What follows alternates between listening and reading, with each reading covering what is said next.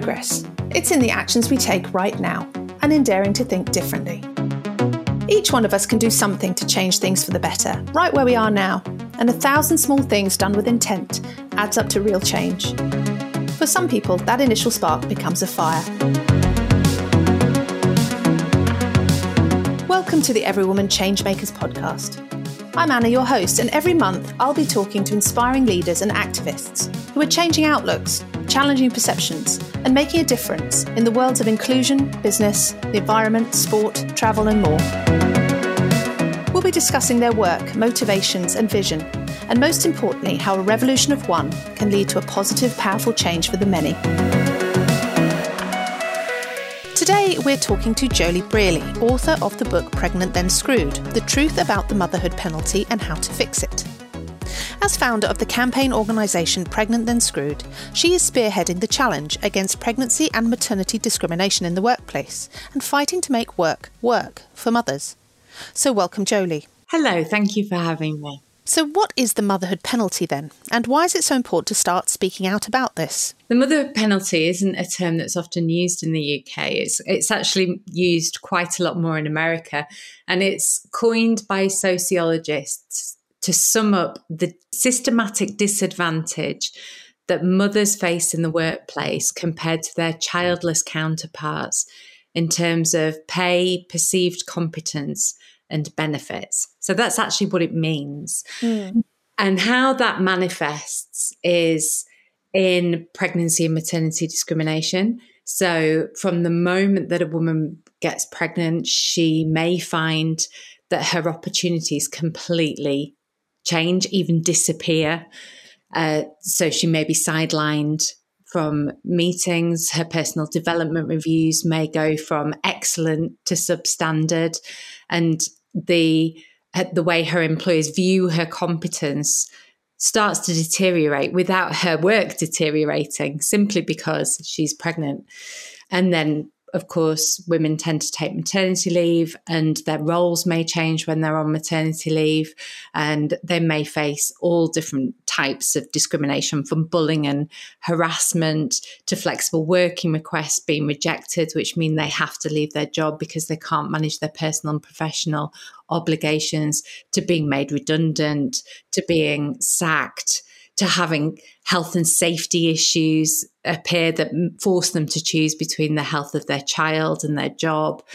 Those are the sort of the workplace challenges that they will face.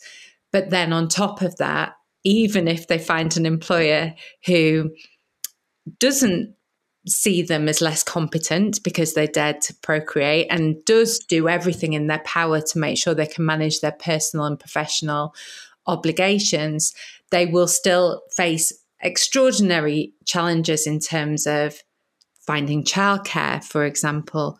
We have the most expensive childcare in the world as a proportion of income. Don't we all know it? Yeah. it's basically like paying for two additional houses to to have childcare. And if you have twins, I mean, it's almost impossible and also the availability of childcare. There isn't actually enough childcare in the UK to cope with the number of children.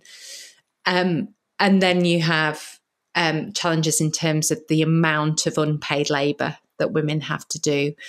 Because we are the ones that take time out in those early days to care for our children, we end up as the main carer. So the responsibility of the care and well-being of the children tends to then continue to fall predominantly on the mother's shoulders. And obviously that's a lot of work. And we know that women do approximately 26 hours of unpaid labor a week whereas men do 16 hours of unpaid labor a week uh, th- there's some great statistics about how men have five hours extra leisure time compared to women. We we're doing all of this additional work, which obviously eats into our paid work. It means we're either not as good at our paid work or we're doing less of it, and so we're therefore earning less money. It's a pretty dystopian world, isn't it? And I would hazard a guess it's one that uh, most women who've had children had no idea that they were entering when they got pregnant and then obviously had had their children. I mean, I think there's a great sense that we've made great gender strides and you know great strides in equality, and we're all you know pushing forward and then you have a child and you realize that the realpolitik is that actually motherhood has been forgotten a little bit by feminism would you think yeah, I do say that in the book, and it's quite a bold statement that mm. feminism has forgotten motherhood. Um, I, I, suppose it's probably a bit too bold. I'm not so sure that feminism has entirely forgotten motherhood, but we've we've sort of constantly been striving for women to be able to, you know, this really awful saying of "have it all," which I hate. And what we've actually ended up in is a position where women are doing it all as a result. So we, we do have far more women in work than we had, you know, even 10 years ago. And that was constantly increasing until the pandemic hit, which I'm sure we'll touch on later. And but but we haven't dealt with properly all of this unpaid work that women are doing. They're still doing the caring. And actually, if you look at the data, women are doing more childcare than they were 50 years ago. They're not doing less. So we're working more, we're doing more paid work, and we're doing more unpaid work. And eventually something's got to crack. And and sadly, women are cracking. And people are often afraid to talk about it because it's so identity shaping and you literally invest blood, sweat, and tears into being a mother. And so the choices that you make, and I say choices very loosely because I don't really believe they are necessarily choices, you stand by very strongly because this is about your children and they are the most important thing in the entire world. And so if you let it slip that actually maybe you didn't do that quite right, then that would play havoc with your mind. And so so it's a very challenging area to discuss. But I also think this isn't about necessarily striving for more rights for women. Perhaps it's about striving for more rights for men.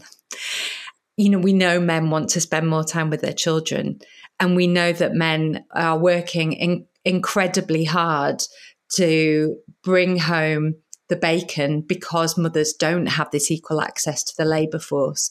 And actually, what I would like us to do is create a world where that care is shared equally and men feel that they can take time out of their careers to care for their children. And then I think we'll start to see things change.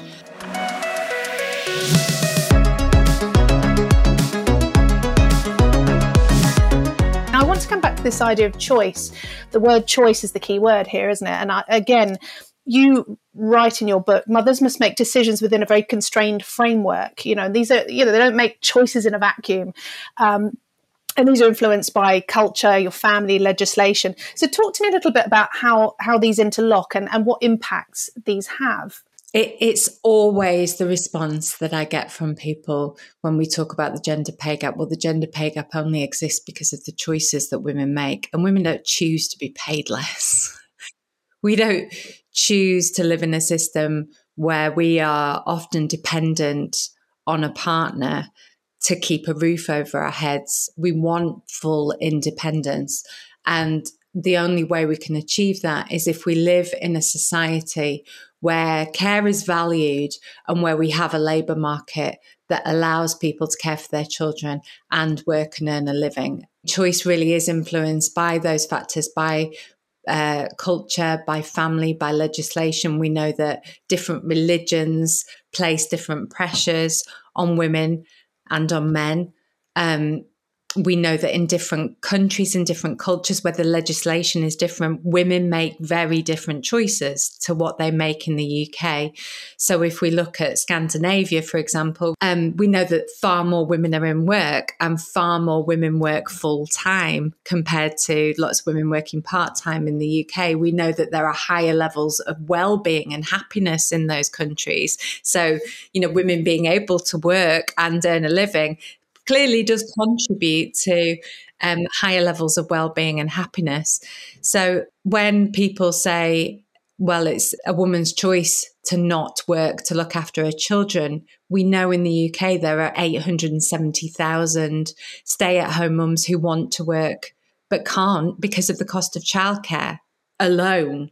I did a quick poll on Instagram and I asked stay at home mums how many wanted to work and it was about 85% said that they wanted to work. And I asked working mums how many wanted to stay at home with their children, and it was about 54% said they wanted to stay at home with their children. So clearly, these are not choices people are making completely freely. They are constrained by the legislation framework within which we all live and operate. So, what choices would you like to see for women that perhaps currently aren't there for many people now?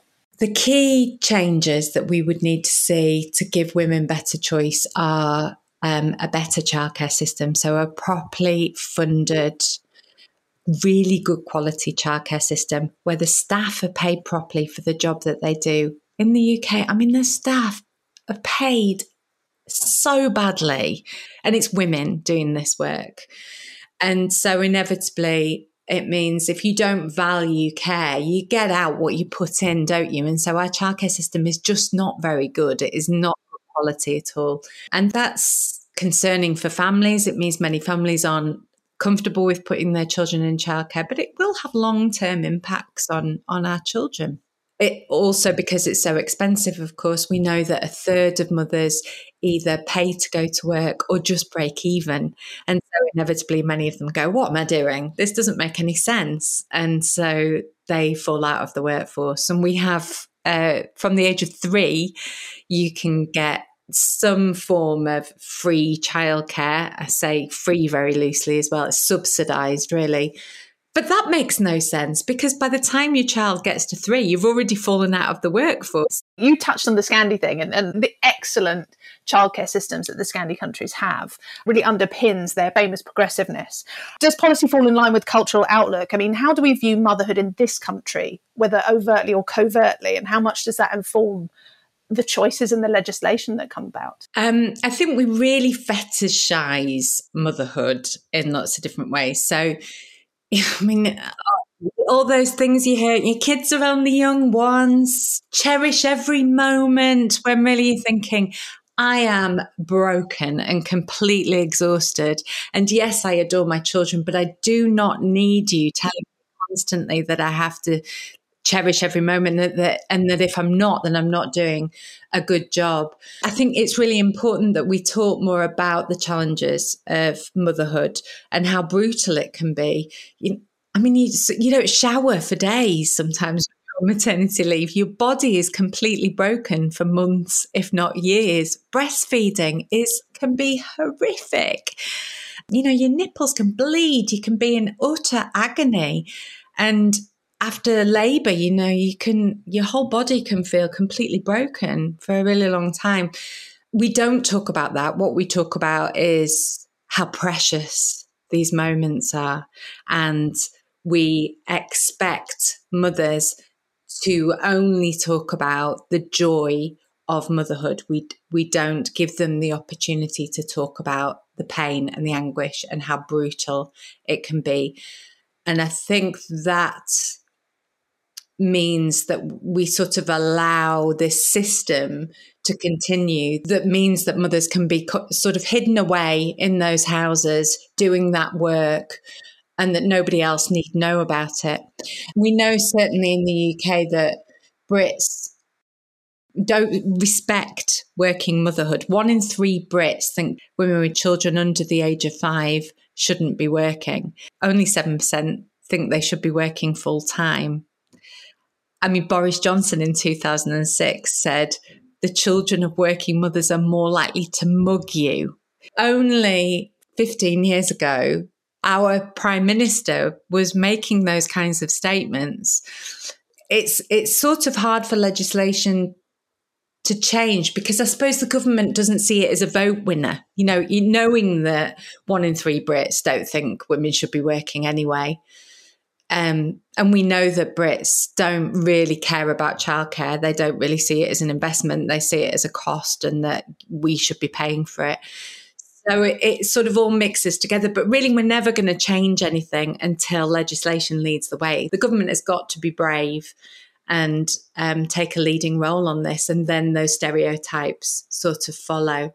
Because in in other ways, we're, we're, you know we're setting women up to fail, really, aren't we? As as new mothers, you know, you're pitting this idealized motherhood against the actual reality, which apparently we have to kind of absorb and make work. And I think, you know, I was writing notes and things like postnatal depression, then I think are a natural outcrop of that, regardless of the Im- immense personal transition of becoming a mother. If you don't feel like you have those supports in place um, and you don't feel like you can say, this is really hard, and actually you're setting me up to fail because I can't go back into the workplace, my identity's shot, I'm absolutely exhausted. You know, everything is all over the place. We need to have, like you say, someone taking the lead on that. But I mean, it's interesting you said, you know, government should take a lead. Legislation should be the thing that leads uh, change of thought. But that's not going to happen, is it? It's a sort of chicken and egg type thing. So where do we start unpicking it? How can we start unpicking it as women? I would slightly disagree in that I think there is opportunities with legislation changing. But I mean, if we go back to Theresa May's government, actually, I think she had big ambitions for changing legislation. She was really keen on paternity leave, certainly, and really keen on flexible working. She just didn't have time to implement those changes before she got shoved out. Um, I'm not saying that she was a perfect prime minister by any means, but I do think she had some good plans up her sleeve. And um, although so far all we're seeing from Boris Johnson's government is actually a massive rollback in women's rights and a them completely ignoring the needs of pregnant women and mothers they they have made some very grand statements about changes and if we tackle this effectively and en masse i think we could potentially see some changes. So I don't think we should give up on it entirely. I mean, in terms of ways that we we change things for mothers without legislative change, I, I, think it comes from companies and employers, and I think individuals can do lots themselves by having conversations with family and friends about uh, these ridiculous gender stereotypes and how they don't make sense for anybody. And I think we all need to, in our own homes, make sure that we are balancing the domestic labour and the unpaid labour between us so that our children see that it's equal responsibility of mothers and fathers to do that work. But Helen Lewis, the journalist, says there is one great contribution men can make to feminism pick up a mop.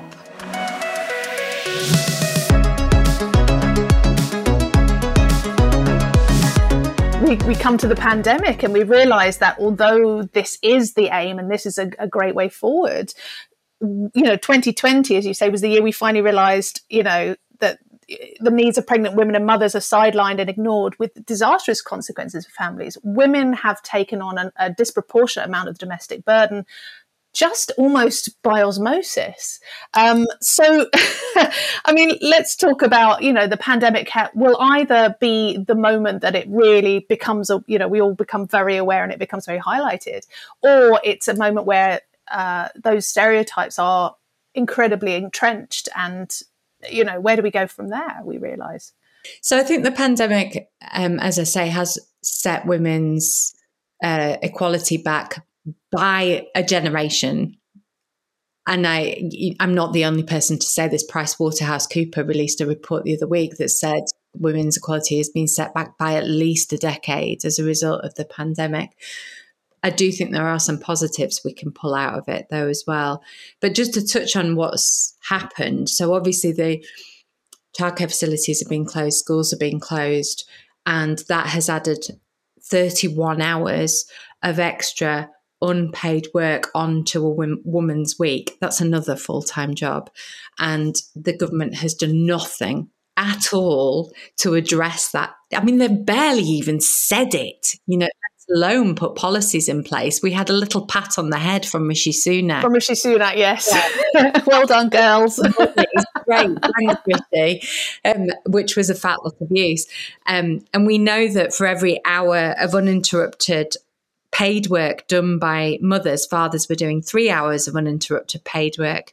And the only time, this is one of my favorite statistics, and this is the Institute of Fiscal Studies, the only time the unpaid work was being shared equally in the home was when a father had been furloughed and a mother was continuing to do her paid job. I mean, that's just crackers, isn't it?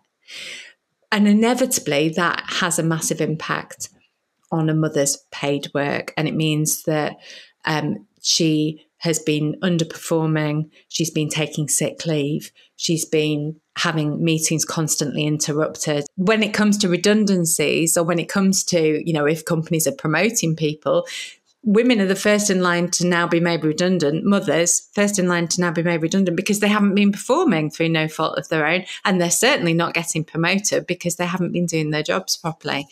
The whole women falling out of the workforce, mothers falling out of the workforce is a big problem and it will take a long time for us to recover from this because once mothers are out of the workforce it's very difficult to get us back in because we have all these very specific needs pregnant women have been completely ignored from the outset of this pandemic. They've been forced to choose between the health of their unborn child and their livelihoods, which is not okay.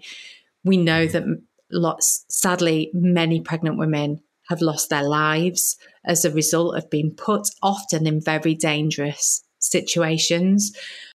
In part, it's due to the government not even issuing information about the, the rights of pregnant women in the work, workforce. They've just been completely ignored. And then we look at every scheme and every policy, and at no point has it factored in pregnancy, maternity, motherhood. We had to take the government to court over the self employed income support scheme because it gives mothers a payment that is far less than other types of employees. Um, and so all of this is is deeply concerning about the for the finances of women, but also about the future of gender equality. It took us 20 years to increase maternal employment by just 9%, two decades. And that was through lots of work in trying to change our childcare system, improving flexible working, um, shared parental leave, all of those sorts of things. Two decades. And we're looking at a rollback in maternal employment, I would say that's perhaps at least double that. So, you know, we've got a big battle on our hands. Looking at the positives of this, and I'm perhaps being ambitious again with these positives, but hear me out. We've the dads have been at home. And so, even if they haven't necessarily been engaging in much of that unpaid work, they've certainly been witness to it. And we know that the unpaid work that the dads do tends to be the sort of fluffier side of the unpaid work. They do the bath times, they do the bed times, they do the playing with the children. What they will have seen is the dirty, horrible side of the unpaid labour, the scraping of encrusted porridge, the discipline of disciplining of children, the homeschooling, all of that sort of stuff that will hopefully have opened their eyes to how challenging it really, really is. But also, many of them will have had to have got involved. They will have had to have shared that unpaid labour, or some of them will have had to have done all of it because their partner will have been a key worker. And I hope that that will start to chip away at those deeply entrenched gender stereotypes. And we know, you know, when in Iceland, the women went on strike in the 70s. And whenever I say that, lots of women go, "When are we going on strike?" but um, it's quite it's a bit bit larger of a challenge in the UK to make that happen than compared to Iceland. But just the fact that there was one day where all the women said, "I'm not doing any unpaid work today," and the dads had to do it, changed the way they viewed those gender stereotypes and had such an enormous impact on the legislative framework in Iceland. They were the first country to have a female prime minister. They are the most gender equal country in the world. And, you know, that certainly wasn't true before the 70s. The, the men in Iceland still refer to that strike as the long Friday. We've all had many a long Friday, though, haven't we? Small children. Yeah, exactly. exactly. So I hope that in the same regard, the pandemic has had a sort of similar effect and will start to chip away at those gender stereotypes. Again, you know, I'm being ambitious and hopeful with that statement, but fingers crossed.